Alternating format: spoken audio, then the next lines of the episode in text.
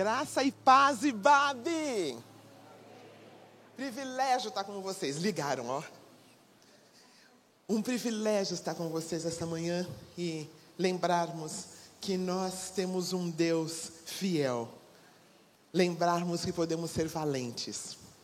Semana passada, o pastor Saldiba falou sobre uma revolução na área da saúde mental que provavelmente enfrentaremos. E me veio à mente algo muito forte.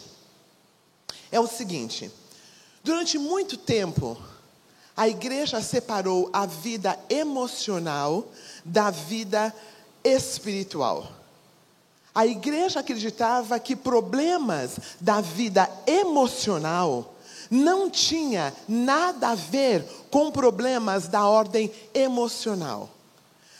Aí, a igreja também falava, e nós temos o processo da santificação, que é aquele no qual Cristo está sendo formado em nós. Mas na cabeça da igreja, isto não tinha nada a ver com a vida emocional. Mas pela graça de Deus está mudando, amém? Pela graça de Deus, estamos entendendo que tem tudo a ver com a vida espiritual. Não existe espiritualidade separada da minha vida emocional. E não existe um processo de santificação na qual a minha vida emocional não é transformada. Não é tremendo? Nós entendemos que existe uma vida espiritual que inclui a minha vida emocional. E que o processo da santificação, naquele aquele no qual Cristo está formando, está sendo formado em mim, ele abrange a minha vida emocional.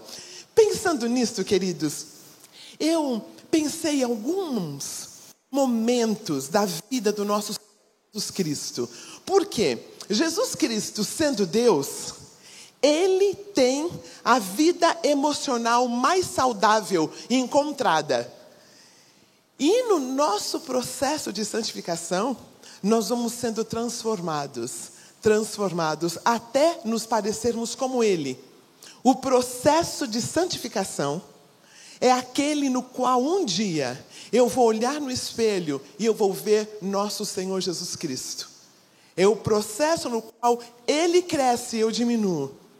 É o processo no qual a vida, a vida emocional, a vida espiritual vai sendo formado, vai sendo desenvolvido e Cristo vai sendo formado em mim. Então eu peguei alguns aspectos da vida do nosso Senhor Jesus Cristo para exemplificar essa vida emocional perfeita, plena. E a primeira delas está em Lucas, capítulo 3, versículo 21. Se você abrir no Evangelho de Lucas, nós vemos nosso Senhor Jesus Cristo no momento do batismo dele. No momento do batismo dele, algo especial acontece. Lucas capítulo 3, versículo 21. Uma pomba vem e diz: é o Espírito Santo de Deus que fala: Eis o meu filho amado, em quem me comprazo. Na nova tradução diz: em quem eu, eu, eu, eu, me, eu me agradeço. Queridos e queridas, quando nós entendemos que o Espírito Santo de Deus nos diz que somos filhos e filhas de Deus, há um momento inusitado na nossa vida. Quando eu entendo que eu sou filho, a minha identidade é de filho. Vocês, homens, nós, mulheres de filhas amadas de Deus, algo acontece. A nossa identidade, ela vem de dentro para fora. A identidade do nosso Senhor Jesus Cristo vinha do que Deus disse que ele era, que ele era filho. Ele era filho. Hoje em dia, século 21, a nossa identidade, ela está bem difusa. A nossa identidade está sendo baseada ah, no carro que eu dirijo, na roupa que eu tenho, no meu estado marital. Ela está ah, indicada pelo, pelo cargo que eu tenho na empresa. A identidade tem vindo de fora para dentro. A nossa saúde emocional está comprometida, porque na pandemia tudo isso trocou. Quem era muito rico ficou muito pobre. Ah, quem tinha muito tem menos. Tivemos perdas, perdemos muitas coisas. O que o pastor Saudiba falou é verdade. Estamos à beira de uma nova, de um, de um, de um problema muito sério, que é emocional. Por quê? A pandemia deflagrou que a nossa identidade não estava baseada no que Deus diz que eu sou, filho e filha amada. E nós perdemos as coisas, as condições que diziam quem nós éramos. Perdemos cônjuges, perdemos filhos, perdemos emprego, perdemos só status socioeconômico, perdemos tantas coisas. O primeiro aspecto que eu gostaria de partilhar com vocês hoje de manhã é que Deus diz que a minha identidade é de filho. Não tem a ver com algo que vem de fora para dentro. É algo que vem de dentro para fora. Sim, ter roupas boas é bom, ter um bom carro é bom, ter uma boa posição é boa, ter, termos nossa família ao nosso redor é bom, mas não nos define, amém? Não nos define. O que define é quem diz que eu sou, filha amada do nosso Senhor Jesus Cristo. E sabe, queridos, Logo em seguida, ao batismo de Jesus, ele foi tentado. Logo no próximo versículo, no próximo capítulo, capítulo 4. A primeira área, a primeira área que o Senhor foi tentado foi exatamente nesta. Satanás fala: "Mas se você é filho, se você é filho, se ele é teu pai, o que que você está fazendo aqui com fome?" O que, que você está fazendo aqui no meio desse deserto, 40 dias e nada acontece? A primeira área que nós somos tentados é quanto à nossa identidade. Mas se você é filho, se você é filha, por que isto, por que aquilo, por que aquilo outro? E eu nunca entendi direitinho por que, que Jesus não fez o que Satanás falou. Transformar a, a, a pedra em pão. Por que não? Para mim, qual era o problema?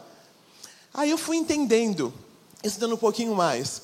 Porque o que ele está dizendo é: se você é filho, você tem que fazer alguma coisa. Esse pai está te deixando do lado. Você faça alguma coisa que ele não vai cuidar de você. E queridos, não muda muito do que Satanás faz hoje em dia conosco. Se você é filho, por que ainda está solteira? Se você é filho, por que perdeu esse trabalho? Faça alguma coisa. E o nosso Senhor Jesus Cristo, com a saúde emocional plena, inteiro, mesmo com fome, mesmo com fome, porque ele era totalmente homem, mesmo com as dificuldades que ele teve naquele momento, falou assim: não, não só de pão viverá o homem.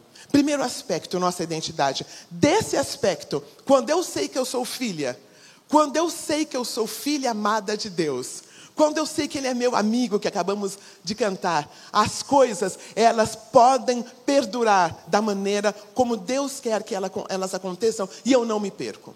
Segundo aspecto do nosso processo de saúde emocional, do nosso processo da santificação, ah, está em Marcos capítulo 10, versículo 21. Marcos capítulo 10, versículo 21. É a história de um menino rico. O menino rico que chega perto de Jesus e pergunta o que era necessário para que ele fosse salvo. E a Bíblia fala que Jesus o amou. A Bíblia fala que Jesus o amou. Houve um, um, um, um, um entrelace emocional quando esse menino vem. E Jesus Cristo ah, fala algo inusitado. Porque é um menino que tinha muitas coisas, um jovem que tinha muitas coisas. Fala, você vai, vende tudo que você tem e dê aos pobres. E esse rapaz questiona. E esse rapaz vai embora. Você que está lendo aí, o que ainda não leu, você vê o que Jesus fez quando esse menino vai embora? Quando esse rapaz vai embora, e fala: Não, não é para mim. Sabe o que Jesus faz? Nada. Deixa o rapaz embora. Permite que ele vá. Queridos e queridas, para uma vida emocional saudável, eu preciso deixar que o outro decida o que ele quer. Em nenhum momento do Evangelho nós vemos Jesus Cristo correndo atrás de uma pessoa e falando: Eu sou o Messias, me aceite. Em nenhum momento nas Escrituras nós vemos Jesus Cristo desrespeitando o que o outro quer fazer. Esse é o primeiro exemplo, tá bom? Então eu falei um pouquinho sobre a saúde emocional que tem a ver com o nosso processo de Cristo sendo formado em nós. O primeiro aspecto, a minha identidade, quem eu sou. E o segundo aspecto, de deixar o outro tomar a decisão que ele precisa tomar, sem fazer com que ele mude de ideia. Eu queria pensar em mais uma pessoa aqui. E essa pessoa me deixa muito, muito tensa quando eu penso nesse aspecto. É sobre Judas. Judas. Jesus Cristo, ele escolheu os doze. E nesse, nessa equipe que ele tinha, na equipe ministerial, um deles se perde.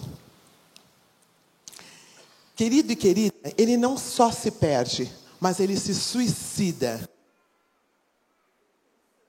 Jesus o Filho de Deus, o Todo-Poderoso, como é que ele não salva alguém da equipe ministerial dele? Como é que ele não canta a bola? Como ele não canta a bola para Judas e fala: Judas, você sabe que eu sou o Messias. Você viu, você viu o que eu fiz, você viu os milagres, Judas. Queridos, Judas está muito bravo com Jesus, está muito bravo com Jesus, porque eles estão passando por uma situação difícil, socioeconômica. Eles são súditos de Roma, e Roma tem feito coisas horrorosas com o povo de Israel. Então eles estão esperando, principalmente esse Judas, o Messias que vem e os livra daquela condição. Quando Jesus quando Jesus entra em Jerusalém, na entrada triunfal, que todo mundo o reconhece, ou que muitas pessoas reconhecem como Messias, ele acha agora Jesus vai nos livrar. Agora ele vai tomar uma posição social, política e vai nos livrar. E Jesus, o que, que ele faz? O que, que ele faz? Nesse sentido, nada. Ele deixa correr e ele se coloca à cruz e Judas fala: Esse não é o Messias. E aí Judas o trai. E mas o que me chama a atenção, queridos e queridas, por que é que Jesus não convence Judas? Ele não o faz. E Judas se suicida. Judas tira a sua própria vida. Para uma vida emocional saudável, nós oramos, nós confiamos em Deus, mas nós deixamos que o outro faça o que o outro entende que ele precisa fazer. Nós não manipulamos. É difícil isso, não é? E quando eu pensei em Jesus, o Salvador do mundo, que permitiu que o seu discípulo fizesse o que fez, me fez entender que ele entendia que nós somos falhos. E ele entende, querido e querida, olha só. Deus te vê como adulto. Deus não vai te manipular a fazer o que Ele acha que você tem que fazer. Isto é muita responsabilidade, percebe isto? Deus não vai te manipular a fazer o que Ele quer que você faça. Deus não vai nos manipular como crianças a fazer o que Ele quer que nós façamos. Só que nós pagamos as consequências. E não é sério isto? Para uma saúde emocional saudável, eu tenho que entender que o outro pertence a? E que Deus vai fazer o que lhe aprouver. No momento que eu achar que eu tenho que converter, converser, conven, converter o meu marido, no momento que eu achar que eu tenho que converter o meu filho, no momento que eu achar que eu tenho que fazer alguma coisa para a vida do outro, eu me perdi emocionalmente falando, porque eu não dou conta. Quem dá conta, o nome dele é Jesus de Nazaré, se a pessoa permitir. Terceiro ponto, queridos. O primeiro, então, a ver com a nossa identidade de filho, filha amada de Deus. O segundo, de não manipularmos o outro, de entendermos que Deus tem o caminho, que Ele tem o poder e não é minha responsabilidade. A terceira parte é, me abençoa muito. Para uma vida saudável, no meu processo de santificação, eu preciso parar para apreciar o belo. Eu preciso parar para descansar. Jesus Cristo, o Senhor dos Senhores, o Salvador do mundo, tirou tempo para olhar os lírios do campo. Ele tirou tempo para ficar quietinho. O culto estava indo a mil, pessoas chegando, e ele ia embora com os discípulos porque ele estava cansado a apreciação do belo, sair da correria da vida, sair das nossas mídias sociais, apreciar o belo. Uma outra situação muito ah, interessante da vida de Jesus é que ele começou o ministério dele por com quantos anos? Quantos? 30 anos. E ele trabalhou tempo integral por quantos anos? Que desperdício. Já pensaram nisso? O Salvador do mundo começou o ministério aos 30 anos e trabalhou três anos. Porque se nós estivéssemos planejando o ministério de Jesus, não começaria mais cedo? Não ficaria mais tempo? Deus tem um tempo diferente. Querido e querida, para nós lidarmos com as questões mentais que estão surgindo, que já tinham, mas que agora vão ficar mais fortes depois dessa pandemia, nós precisamos de tempo quietinhos. Uma das minhas áreas de recuperação é o ativismo. Então, me aquietar é algo muito difícil. Eu saio de férias, eu fico ainda mexendo num bocado de coisa, porque eu digo que eu gosto. Ah, mas também tem essa questão de aquietar a alma nosso Senhor Jesus Cristo aquietava a alma. Ele fala: olhe os lírios do campo. Vocês não conseguem se vestir como esses lírios. Olhe os pássaros. Eles não ceifam, eles não colhem e eles têm paz. Querido e querida, qual foi a última vez que você saiu quietinho, sozinho? Você e Deus. Na minha época tinha uma palavra que nós chamamos de fazer devocional. Conhece, lembra disso, fazer devocional? Ficar quietinho. Uma vez, eu tinha que entregar alguma coisa para o pastor Cláudio. Ah, era uma lembrancinha que eu tinha trazido e eu, eu subi lá. Eu tenho lá a senha, subi, eu, eu vi. Estava lá na sala dele, só que ele estava orando. Aí eu falei, nossa, que legal. Aí eu falei, daqui a alguns minutinhos eu volto. Cinco minutos voltei, estava orando. Voltei depois de 20 minutos, estava orando. Está canonizado. deixei na porta, pendurei lá. Queridos, encontrar tempo para termos um tempo com o nosso Deus. Nós corremos tanto. Nós ouvimos tantas mensagens, tantos podcasts, nós fazemos tanta coisa. Jesus tinha um tempo no qual ele ficava quietinho com o Pai. E ele deixava todo mundo, deixava o negócio rolando lá. E ele ia, eu sempre pensei assim, tinha uma fila enorme, né, para cuidar, para que Jesus curasse, não tinha? Sempre uma fila, né? Ah, ele acabou indo para a casa de Pedro, naquele em Cafarnaum, para ser a sede dele, porque não dava mais, porque era muita gente. Aí, vocês acham que Jesus exauria aquela fila e até o fim daquela fila? Não. Tinha hora que ele tinha que ir embora. Saúde emocional plena você sabe qual é a hora de sair dessa situação ah, tempestiva e entregar para Deus? Ou nós ficamos lá insistindo, gastando nossa energia, a nossa energia física, a nossa energia ah, emocional com situações que pertencem a Deus? Somos aqueles que achamos que tem a ver com eu sou filha amada de Deus, eu sou uma missionária, seja lá o que for, e eu fico insistindo. Isto rouba a nossa energia emocional. Tempo de desfrute. Encontre um tempo na sua agenda nesse século 21 para desfrutar. o penúltimo, queridos. Primeiro, a nossa identidade, filho, filha amada de Deus. Segundo, a situação, não manipular. Terceiro, ter serenidade de vida, descanso. Ah, Jesus sabia a diferença de Cronos e Kairos. Jesus sabia a diferença do tempo, da agenda e o tempo que era de Deus. Em Marcos, capítulo 5, Dá uma olhadinha. Chega Jairo, um homem muito poderoso, um homem da sinagoga que o reconhece como filho de Deus, se prostra diante dele e fala: Minha filhinha está morrendo, o senhor pode ir comigo? Pode curá-la? E Jesus prontamente vai. Marcos capítulo 5. No caminho, aparece uma senhorinha, uma senhorinha doente há 12 anos. E esta senhorinha ah, o toca, e ele quer saber quem a tocou, e ele fica ali um tempo. E aí, o pessoal da casa de Jairo fala: olha, deixa para lá, a menina morreu.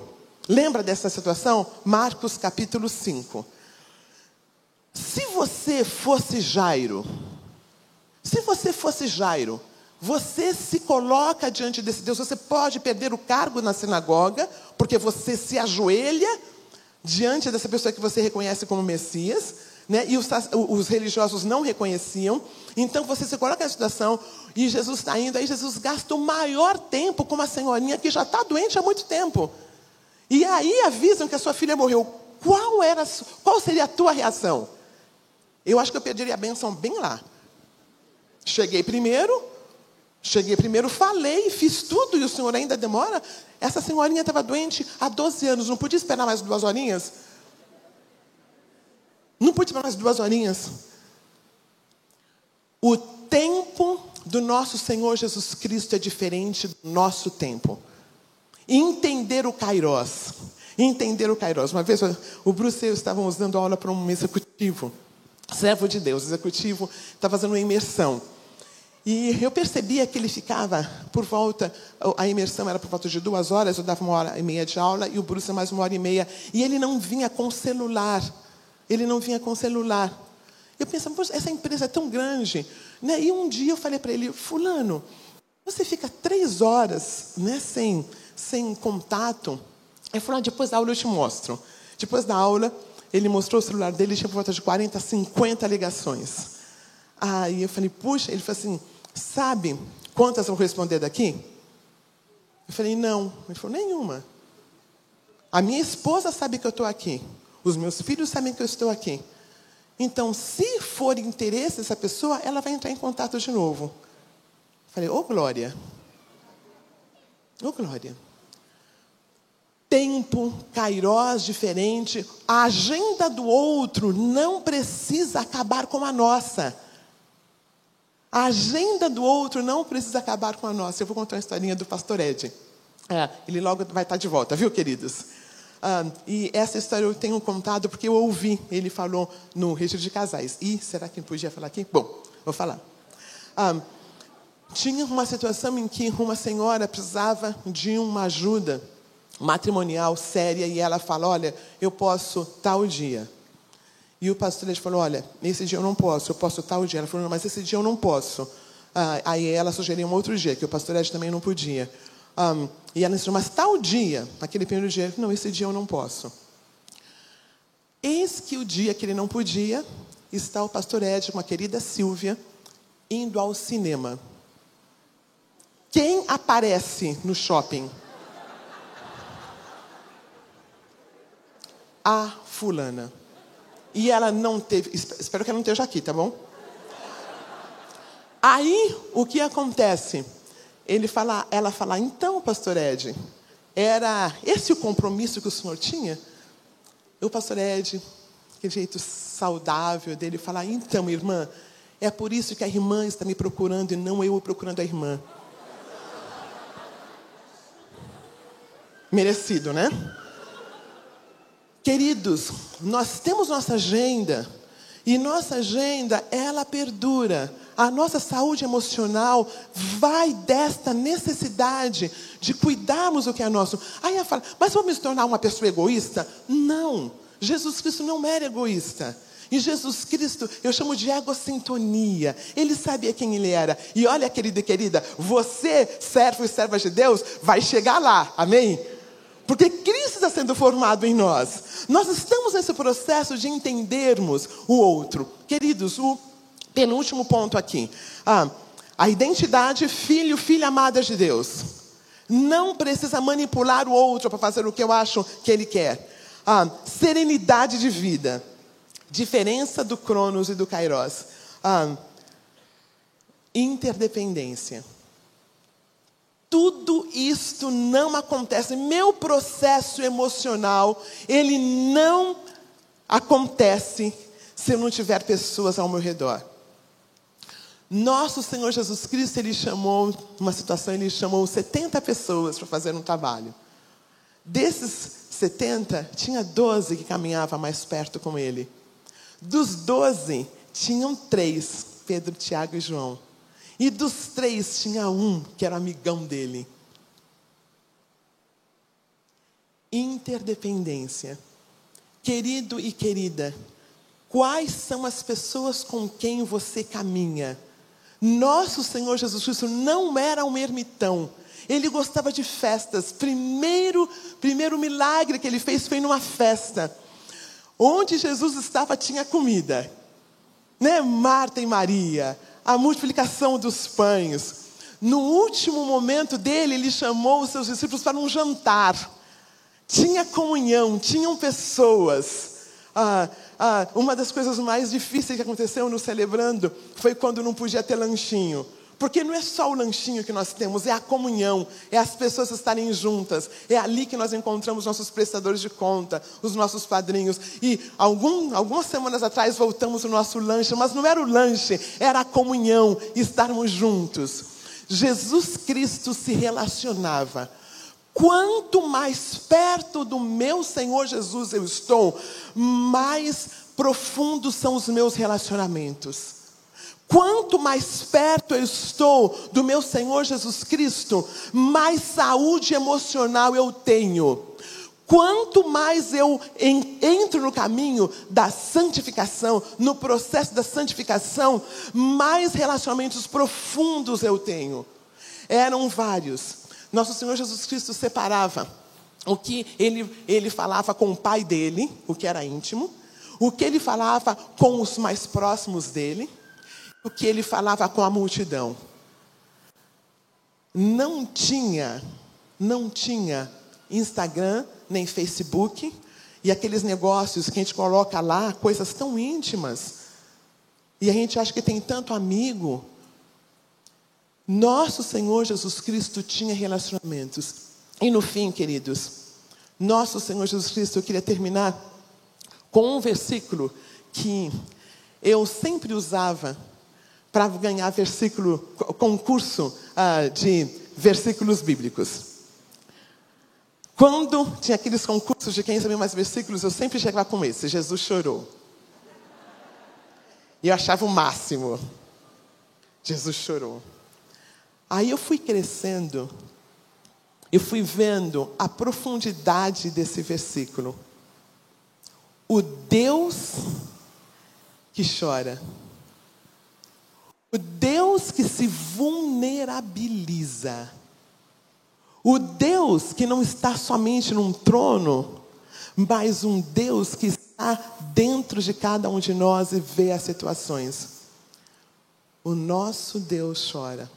Para que haja saúde emocional, é necessário choro, é necessário luto, é necessário lidarmos com as questões. No caso, foi um amigo dele foi um amigo dele, ele ia ressuscitar esse amigo, ele sabia, mas ele chorou.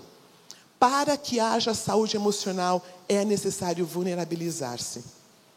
Queridos e queridas, este processo não acontece na sala de jantar da nossa comunidade. Eu sempre digo que as nossas celebrações são sala de jantar, são preciosas, o nosso louvor, a mensagem, ah, o nosso tempo juntos é precioso. Mas eu acredito que o processo de saúde emocional, o processo da santificação acontece nas nossas cozinhas. E eu tenho marcado aqui alguns lugares na nossa comunidade em que você pode participar, para que você possa participar desse processo. Um deles ah, é a nossa comunicação no casamento. Ali as pessoas partilham. Ali o ferro afia o ferro. Os nossos grupos, as nossas células, ah, os nossos pequenos grupos. Fale, fale com o pastor Robinson. Fale com o pastor Robinson. Faça, não é, agora, agora o negócio é chique, né? A gente basta entrar lá no site, né, pastor? Ah, mas faça parte de um pequeno grupo. Para que tenhamos saúde emocional, nós precisamos estar em grupos menores. Nós temos o Celebrando a Recuperação também, que há partilhas. Há momentos em que eu posso dar nome, em que eu posso falar, ter relacionamentos mais profundos. Nós temos os adolas, nós temos o grupo de jovens, nós temos o Ibabe adulto. Não se contente na sala de jantar, que é maravilhosa, mas vá para os nossos pequenos grupos. Saúde emocional não acontece na espiritosfera. Saúde espiritual, santificação não acontece na espiritosfera, acontece no dia a dia da nossa comunidade. E agora tem três versos que eu gostaria de ler com vocês cada um deles. Eu gostaria que nós lêssemos Gálatas capítulo 4, versículo 19. Gálatas 4, 19.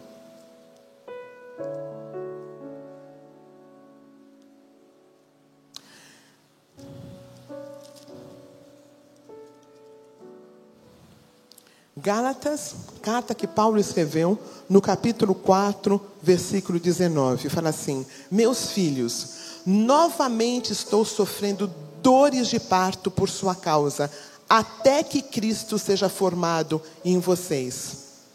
Até que Cristo seja formado em vocês, é esse processo, queridos. Cristo sendo formado em nós.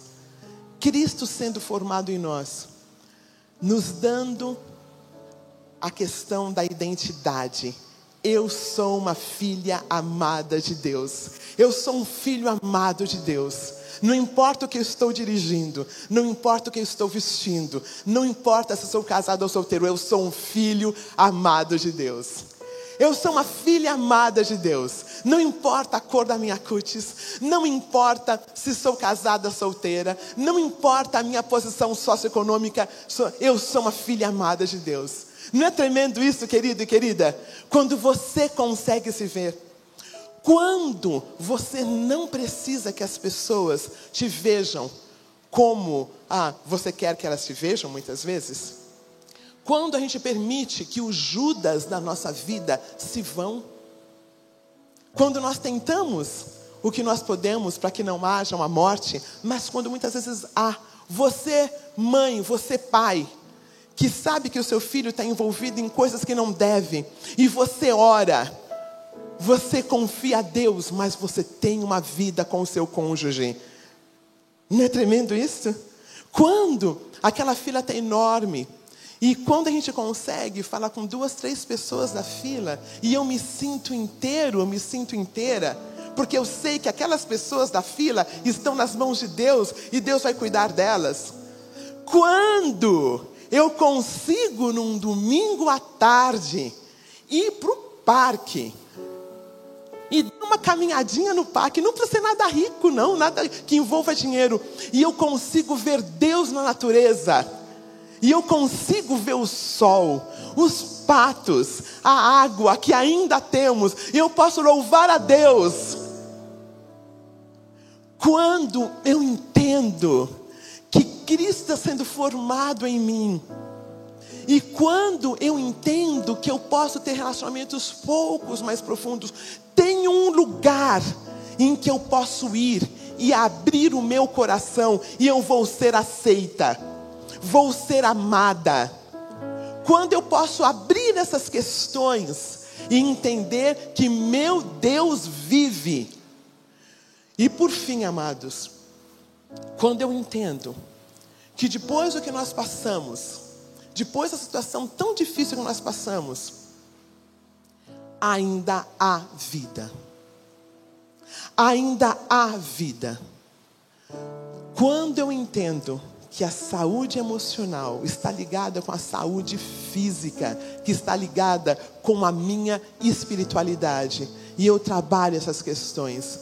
Nosso amado Deus é honrado e a minha vida se torna mais leve.